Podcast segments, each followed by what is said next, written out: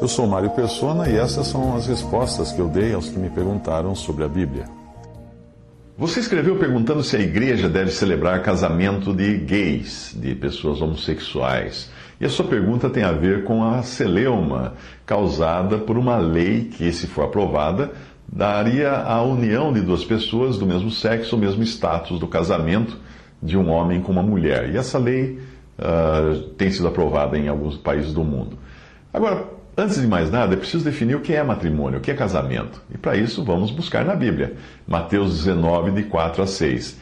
Ele, porém, Jesus, porém, respondendo, disse-lhes: Não tendes lido que aquele que os fez no princípio, macho e fêmea os fez? E disse: Portanto, deixará o homem, pai e mãe, e se unirá à sua mulher, e serão dois numa só carne?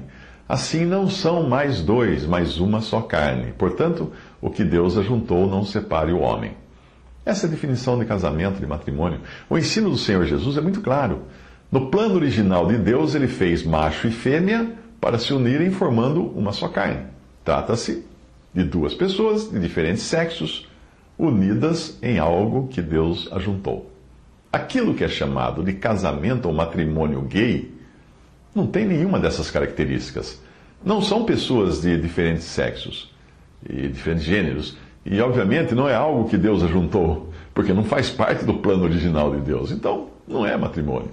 Existe também o lado simbólico da união homem e mulher, e aprendemos que quando Deus une um homem e uma mulher, ele tem em vista algo muito mais elevado. Ele tem em vista o matrimônio como uma figura ou símbolo da, da união entre Cristo e sua noiva, a igreja. Efésios 5, 25 a 32, ele fala: Vós maridos, amai vossas mulheres, como também Cristo amou a igreja e a si mesmo se entregou por ela. Por isso deixará o homem seu pai e sua mãe, se unirá à sua mulher e serão dois numa carne. Grande é este mistério. Digo-o, porém, a respeito de Cristo e da igreja. E igreja, quando fala igreja aqui, lembre-se que é o conjunto de todos os salvos por Cristo, não é uma religião, uma denominação. A igreja são todos os salvos por Cristo. Não é preciso ser muito inteligente para perceber que matrimônio, segundo Deus, na Sua palavra, nada tem a ver com a união entre pessoas do mesmo sexo, que até querem, podem querer chamar de matrimônio, mas não é isso que Deus fala que é matrimônio. Pode até chamar de matrimônio, casamento, o que for, mas nunca será o que Deus instituiu. Mas a sua dúvida vai mais longe você pergunta: se o Estado poderia obrigar, o governo poderia obrigar as igrejas a celebrarem casamentos entre pessoas do mesmo sexo? Bem, César pode fazer o que bem entender com as coisas que são de César. Se César quiser criar leis que garantam igualdade de direitos a pessoas unidas do mesmo sexo, porque elas vivem juntas, isso é com César. Esse é o problema de César para resolver. Se César aprovar um casamento civil entre pessoas do mesmo sexo, é de César. Não temos nada a ver com César. Mas o que diz a palavra de Deus a respeito da sua pergunta, isto é, se as igrejas poderão ser obrigadas a celebrar essas uniões? Bem, o fato é que em nenhum lugar na palavra de Deus você encontra alguma igreja celebrando um casamento. Deus nunca deu a homem algum autoridade de unir um casal em nome de Deus. Isso foi inventado pelos homens. Portanto, se existem hoje uh, organizações cristãs chamadas igrejas fazendo isso, elas estão cometendo um erro, porque não existe fundamento bíblico para o que se costuma chamar por aí de casamento religioso ou casar-se na igreja, casar-se no religioso. Já a função do juiz de paz é outra história. O juiz de paz trabalha para César. No Brasil, ele tem autoridade para declarar duas pessoas marido e mulher, porque ele foi delegado a tal autoridade e deve ser respeitada uh, segundo a sujeição ao governo.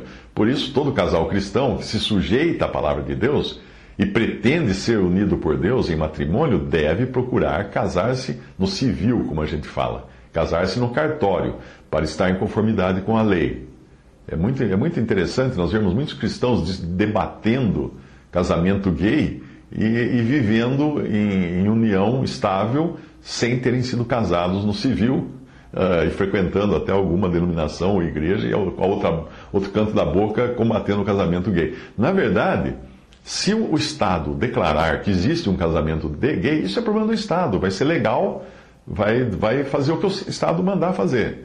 Agora, um cristão, para obedecer à lei do seu país, ele deve estar casado no civil. E alguém fala assim: ah, mas união estável e casamento civil é a mesma coisa.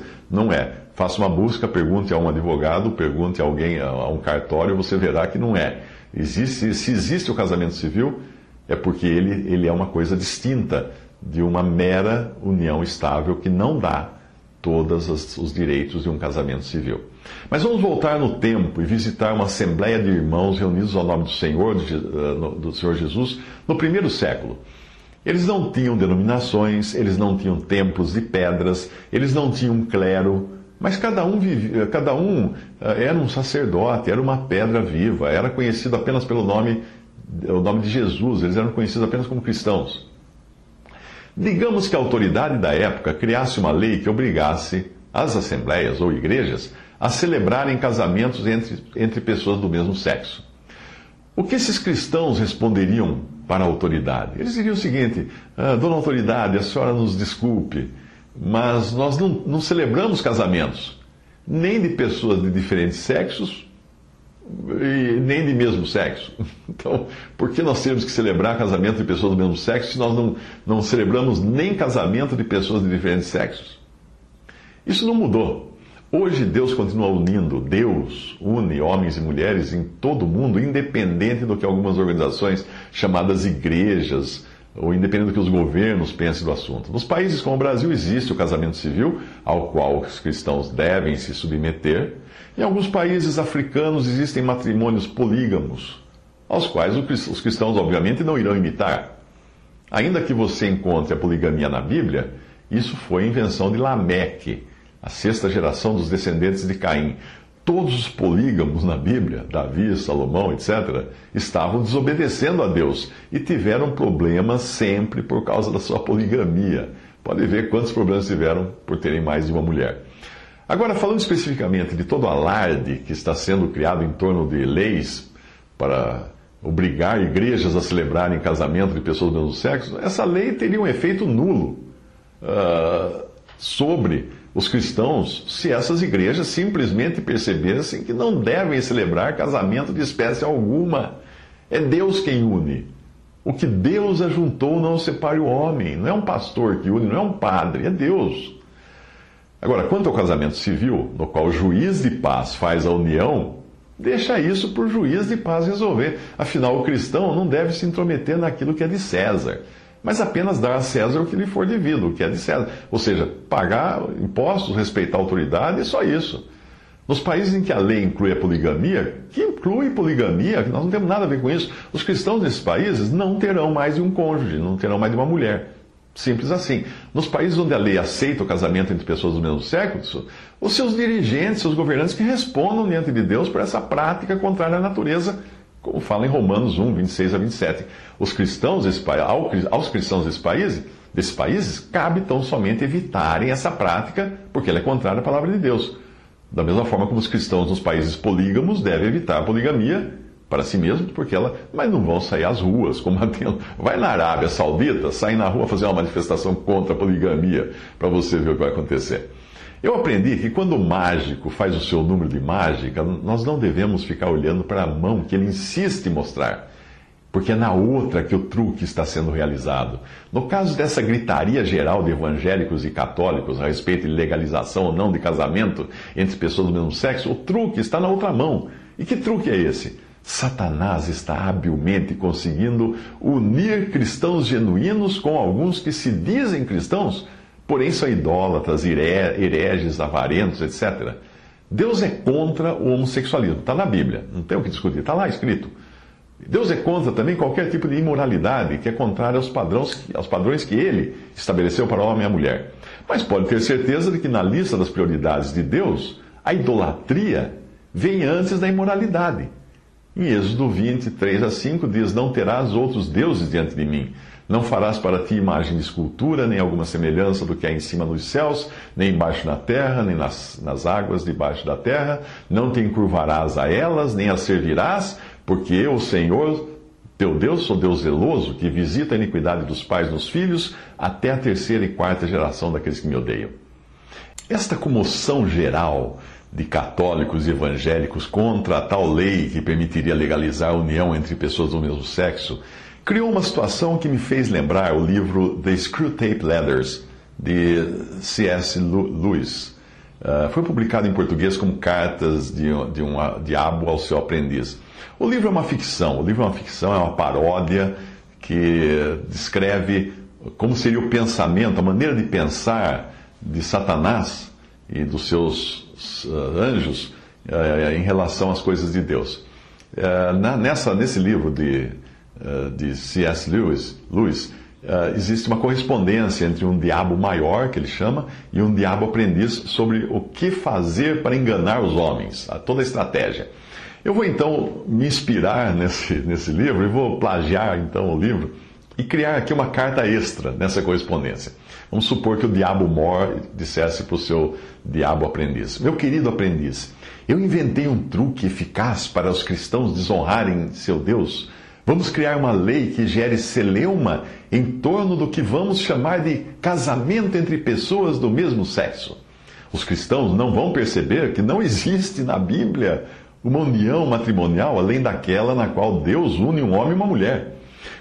Considerando que os próprios cristãos inventaram esse tal de casamento religioso, feito por igrejas, pastores, sacerdotes, etc., eles vão achar que nós estamos falando desse tipo de coisa.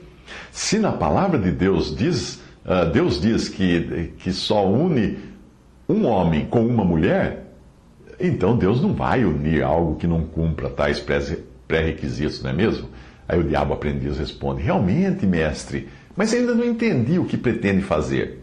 Aí o diabo mor continua: Os cristãos ficarão tão cegos e tão ocupados com essa tal lei que permite aquilo que não é matrimônio que Deus criou Uh, eles começaram então a tentar interferir nas coisas de César, como se eles próprios fossem do mundo.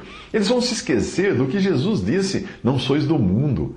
E de que também o próprio Jesus jamais interferiu nas coisas de César, e nem, nem na sua política, e nem mesmo para salvar a própria vida. Eles perderão de vista que a verdadeira cidadania deles é uma cidadania celestial, como o apóstolo Paulo escreveu, dizendo: A nossa cidadania, porém, está nos céus, de onde, de onde esperamos ansiosamente o Salvador, o Senhor Jesus Cristo. Aí o diabo aprendiz diz o seguinte: Brilhante mestre, e depois? E o diabo mor continua: Depois eles vão perceber que uma andorinha sozinha não faz verão, e precisarão se unir fechando os olhos para suas diferenças, algumas banais, mas outras muito sérias. Sabe aquele ecumenismo que eu tenho tentado fazer criar uma colcha grandiosa de retalhos de religiões cristãs? Sabe? Lembra disso, desse meu plano? Pois é, eles nunca perceberam que Deus não quer unir os cristãos divididos, mas Ele quer apenas que abandonem as suas divisões e voltem ao que era no princípio. Mas, como eles estão cegos para isso, os cristãos das mais diferentes confissões religiosas se unirão, fechando os olhos para o fato de alguns deles nem sequer crerem na divindade de Jesus, e de outros adorarem ídolos, e mais outros usarem o nome de Deus só para arrancar dinheiro do povo. Tudo isso que Deus odeia que são heresias, idolatrias e avareza, deixará de ser importante para eles, porque só estarão preocupados com o tal casamento ou matrimônio gay, que nem mesmo é casamento na Bíblia, porque não foi previsto no plano original de Deus. E o que Deus une não está unindo, não, não, não, não está unido para Deus nesses casamentos gays. Simples assim. Aí o diabo aprendiz, mestre, Excelente ideia! Eles vão ficar olhando para o lado errado e nem perceberão que Deus abomina todos esses idólatras, hereges e mercadores, de alma, de, de, mercadores da fé que marcharão juntos, lado a lado, como se fossem todos cristãos genuínos. Aí o diabo mor. Você se lembra que nós tentamos fazer, uh, do que nós tentamos fazer quando os judeus voltaram do exílio para reconstruir os muros de Jerusalém e, e o seu templo? Eu quero dizer, nós já tentamos unir os verdadeiros com os falsos. Os falsos, lembra disso? Aí o mestre, o diabo aprendiz, Xi, mestre, minha memória está ruim. O que foi mesmo que nós fizemos? O diabo mor. Vou refrescar sua memória lendo do próprio livro que os cristãos usam, a Bíblia. Pelo jeito, nem você nem eles têm o costume de ler este livro. Deixe-me ver. Aqui está. Ouvindo, pois, os adversários de Judá e Benjamim que os que voltaram no cativeiro edificavam o templo ao Senhor, Deus de, de Israel, chegaram-se a Zorobabel e aos chefes dos pais e disseram-lhes: Deixai-nos edificar convosco, porque como vós buscaremos a vosso Deus, como também já lhe temos sacrificado, desde os dias de Esar-Hadon, rei da Assíria, que nos fez subir aqui. Porém, Zorobabel e Jesuá e os outros chefes dos pais de Israel lhes disseram: Não convém que nós e vós edifiquemos casa ao nosso Deus, mas nós sozinhos a edificaremos ao Senhor Deus de Israel, como nos ordenou o rei, o rei Ciro, o rei da Pérsia. Isso está em Esdras 4, de 1 a 3. Aí o diabo aprendiz. É mesmo, mestre, os inimigos se ofereceram para ajudar, porque assim poderiam desviá-los da verdade e fazê-los cair em idolatria, mas eles não aceitaram a ajuda deles, né? Era mais importante permanecerem fiéis ao seu Deus do que se colocarem em julgo desigual com idólatras. Eu odiei essa atitude deles. Agora estou adorando esse seu plano, mestre. Para os cristãos, eles vão cair que nem patinhos. Aí o diabo mor. Depois que o muro estava pronto naquela ocasião, eu ainda tentei outra vez acabar com eles. Como não dava para entrar na cidade, eu convidei os judeus para saírem da cidade, para irem conversar com os meus emissários em campo aberto, no meu território. Veja, veja o que aconteceu, continua lendo o que está lá. Sucedeu que, ouvindo Sambalate, Tobias, Gesem, o árabe e o resto dos nossos inimigos, que eu tinha edificado o muro e que nele já não havia brecha alguma, ainda que até este tempo não tinha posto as portas nos portais, Sambalate e Gesem mandaram dizer-me: Vem, congreguemo-nos juntamente nas aldeias no vale de Ono. Porém, tentavam fazer-me mal. Enviei-lhes mensageiros a dizer: Faço uma grande obra, de modo que não poderei descer porque cessaria esta obra enquanto eu a deixasse e fosse ter convosco? E do mesmo modo enviaram a mim quatro vezes, e da mesma forma lhes respondi. Isso está em Neemias 6, de 1 a 4. Aí o diabo aprendiz, é, mestre, aquela vez não pegou também, né? Aí o diabo mor. A minha última tentativa foi depois usar mulheres de outros povos para seduzirem os judeus, e alguns acabaram se casando com elas, e com isso eu quase consegui destruí-los. Mas Neemias descobriu meu plano no último capítulo do livro que ele escreveu e eu fiquei no prejuízo. Aí o diabo aprendiz. Mas agora eu já vi que vamos ter sucesso, não é, mestre? Não é, mestre? O diabo mor. Tenho certeza disso. Deus está extremamente desonrado com essas associações que os cristãos estão fazendo, reunindo o que existe de pior em termos de idolatria, heresias e avareza para lutar em prol de uma causa, causa comum. Vamos continuar dando corda, que isso vai abrir caminho para abandonarem de vez a verdade. Sempre que pessoas de diferentes crenças se unem, elas precisam passar a régua pelo menor denominador comum. Aí a apostasia vai correr solta quando estiverem dando menor valor e importância às coisas que Deus considera as mais importantes. Aí, portanto, uma correspondência fictícia entre um diabo maior e um diabo menor, mostrando a loucura que é os cristãos se unirem a incrédulos, interferirem na política, fazerem confederações, manifestações para combaterem algo que Deus nunca reconheceu como sendo um matrimônio. Então, por que perder tempo? Por que se unir ao mal para tentar fazer um bem que não vai ser bem nenhum?